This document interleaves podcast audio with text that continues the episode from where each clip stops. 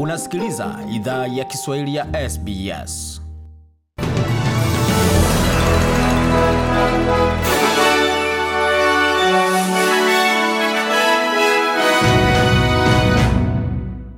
Wasikiliza idhaa ya Kiswahili ya SBS ukiwa na migode migerano. Hii hapa ni taarifa kamili ya habari. Waziri wa afya wa shirikisho Greg Hunt amesema kwamba idadi ya maambukizi ya COVID-19 inapungua jimboni New South Wales na kesi zingine chanya zikiwa zinatambuliwa ambazo zinajitenga. Jimbo hilo limerekodi kesi mpya 19 za, ma- za coronavirus usiku wa kuamkia, ila wiki mbili za vizuizi zinaendelea kwa maeneo pana ya Sydney, Central Coast, Blue Mountains, Shellharbour na Wollongong. Waziri Hunt ameongezea kuwa jimbo la New South Wales limechukua hatua imara kuzuia usambaji, na hata kama maendeleo ni mema, ila nchi nzima inastahili kuendelea kuwa na uangalifu. Um, we are obviously on uh, high alert and high watch. Uh, Anasema bila shaka tuko kwenye tahadhari na uangalifu mkubwa, ila tunachoona hususan jimboni New South Wales ni kesi hizo zikipungua, hususan kesi ndani ya jamii. Na jimbo la magharibi Australia halijarekodi kesi zozote mpya usiku wa kuamkia, na kiongozi wa jimbo hilo amesema kwamba matokeo hayo yanatoa moyo, ila mji wa Perth umesalia chini ya vizuizi. Kanda ya Peel na magharibi Australia na Perth zimeingia katika vizuizi vya siku nne baada ya mwanaume jimboni humo kupatwa na virusi vya COVID-19. Kiongozi wa jimbo hilo Mark McGowan amesema kwamba ametangaza pia kufungwa kwa mpaka wa jimbo lake na Queensland baada ya jioni ya leo kwa masaa ya magharibi Australia, ambako wasafiri watahitaji ruhusa maalum kuingia jimboni humo. These are challenging days for the country. This, the Delta variant is testing our systems and our community. Anasema hizi ni siku zenye changamoto kwa nchi. Aina ya kirusi cha Delta kinajaribu mifumo yetu na jamii yetu kuliko zamani. Hata hivyo, nina imani kuwa tutashinda mlipuko huu, tutaokoa maisha na ajira na kurejesha vitu katika hali ya kawaida haraka sana, alisisitiza Bwana McGowan.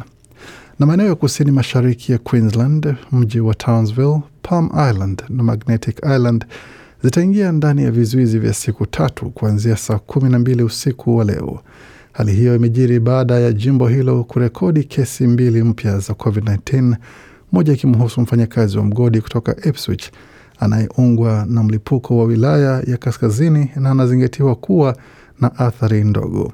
Kiongozi wa Queensland Anastasia Palaszczuk amesema kwamba mamlaka wana wasiwasi kuhusu kesi ya pili inayomhusu mwanamke mwenye miaka 19 aliyesafiri kutoka nyumbani kwake Sandgate hadi Magnetic Island mwisho wa wiki jana. Amesema mwanamke huyo anayefanya kazi kama mpokeaji nje ya wodi ya COVID-19 katika hospitali ya Prince Charles hajachanjwa na watu watatu wa karibu yake ni wagonjwa.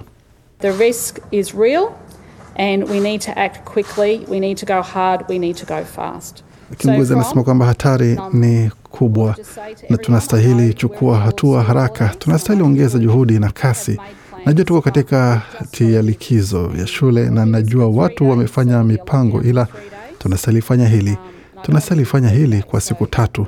Kutakuwa na vizuizi kwa siku tatu na sitaki iwe siku thelathini, alisisitiza Bi Palaszczuk na serikali ya Ethiopia imetangaza kusitishwa mapigano katika eneo la Tigre miezi nane baada ya waziri mkuu wa nchi hiyo Abi Ahmed kutuma majeshi yake kukabiliana na waasi.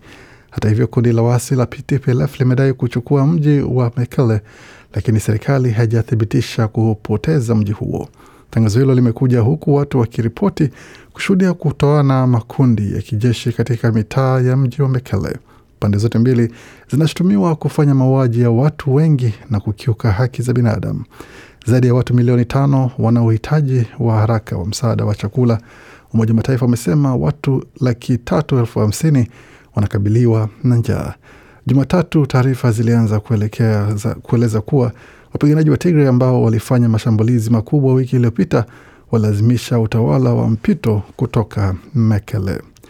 Na rais wa Tanzania Samia Suluhu Hassan amewasihi Watanzania kumpa muda wa kushughulikia masuala ya uchumi kabla ya kutazama masuala mengine ya katiba na mikutano ya kisiasa. Rais Samia ameyasema hayo alipokuwa akizungumza na wahariri wa vyombo vya habari nchini Tanzania ambao amekutana nao Ikulu ya Dar es Salaam. Ameomba Watanzania apewe muda kwanza ili kuimarisha nchi kiuchumi, kisha atashughulikia masuala mengine. Rais Samia alisema kwamba naomba nipeni muda kwanza nisimamishe nchi kiuchumi, tuite wawekezaji wawekeze, ajira zipatikane, halafu tutashughulikia masuala mengine. Tutashughulikia katiba, tutashughulikia mikutano ya, ya hadhara wakati ukifika. Mwisho wa kunukuu Rais Samia. Hata hivyo, amesema sasa wanaruhusu vyama vya siasa kufanya mikutano na wao, wao mikutano ya ndani. Kamati kuu zinakaa, halmashauri kuu za vyama vya siasa vinakutana. Sambamba na hilo, wameruhusu pia wabunge kwenye maeneo yao kufanya mikutano ya hadhara. Tukiangazia taarifa za michezo kwa sasa ni kwamba katika mchezo wa tenis, John Millman amebanduliwa katika michuano ya Wimbledon katika raundi ya kwanza baada ya kucharazwa na Roberto Bautista Agut katika mechi ambayo ilikuwa inamshirikisha Mhispania na Mwaustralia. Mhispania huyo alichukua muda wa masaa matatu na dakika tatu kumshinda Mwaustralia huyo katika seti zikiwa ni sita mbili, tatu sita, sita tatu, saba sita ama saba nne.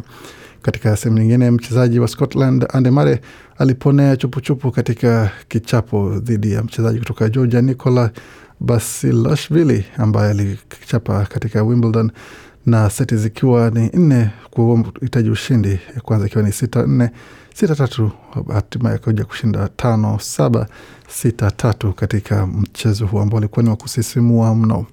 Katika taarifa zingine ni kwamba mchezaji nambari moja duniani wa tenis kwa upande wa wanawake Ash Barty, Nick Kyrgios, Alex de Minaur na Sam Stosur wote wamethibitisha kwamba wataweza kushiriki katika michezo ya Olimpiki mwezi ujao na kuwakilisha Australia katika Olimpiki mwezi ujao. Wote hao watashiriki katika michezo hiyo na hata baadaye pia itakuja kuwa kwa bwana John Millman na John Pierce nao watajiunga na kikosi hicho hapo baadaye wakisha kamilisha michuano yao na majukumu yao katika michezo ya Wimbledon na kwingineko.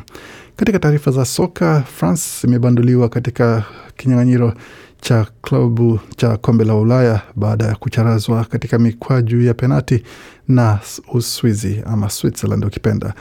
Ufaransa ulikuwa unaongoza kwa magoli matatu kwa moja katika dakika themanini, lakini hata hivyo basi vijana wa Switzerland waligeuza mpango na kuweza kujionyesha umari wao na kuingia katika dakika za tisini wakiwa tatu tatu, na katika dakika za nyongeza basi ya kupatikana mshindi kalazimisha matuta kuamua nani atakayekuwa wa kukosa, mwingine naye atapata.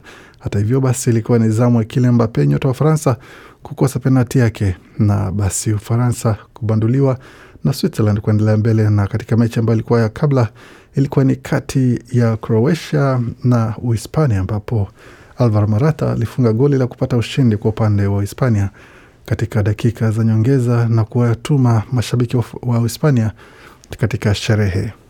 Yes, we are very proud. It was an amazing result for us. Mamake anasema ndio, tuna fahari sana, ilikuwa ni matokeo mazuri sana kwetu. Tukudhani kwamba tutaweza kufaulu dhidi ya Croatia, maana Croatia ni timu nzuri sana, lakini tuna fahari sana Uhispania imefanya vizuri. Mwingine anasema kwamba ulikuwa ni mchezo mzuri, ila Uhispania ulistahili kupata ushindi. Walikuwa na nafasi nyingi sana na walicheza vizuri zaidi kuzidi Croatia.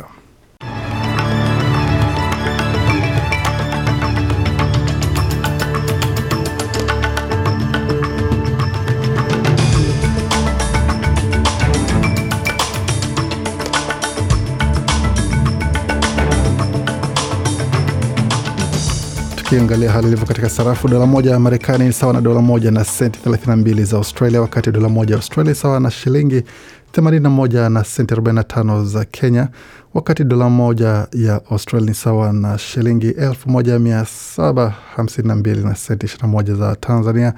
Dola moja ya Australia ikiwa sawa na shilingi 2685 za Uganda, na dola moja ya Australia sawa na faranga 758 za Rwanda, dola moja ya Australia ikiwa sawa na faranga 1596 za Burundi, na dola moja ya Australia ni sawa na faranga 1509 na senti 50 za Jamhuri ya Kidemokrasia ya Kongo. Katika utabiri wa hali hewa, tukianzia mjini Adelaide ambapo kwa saa nyuzi joto ni 12.6 wakati Canberra ni 9.5, Darwin kwa sasa ni 29 mbili, Brisbane zikiwa ni kumi na saba nukta sita, Sydney kumi na tatu nukta tisa, Melbourne kumi na tatu nukta saba na Darwin kwa, kwa mradhi na Perth kwa sasa jiji pale ni kumi na tano nukta tisa, Hobart zikiwa ni saba na hapo basi ndio tunafikia mwisho wa taarifa ya habari ambayo tumeandalia. Mengi zaidi jiunge nasi baada ya mapumziko mafupi, tukuletea makala maalum kuhusu masharti mapya kwa wafanyakazi ambao wanafanya kazi katika huduma ya malezi na pamoja na huduma ya uzeeni.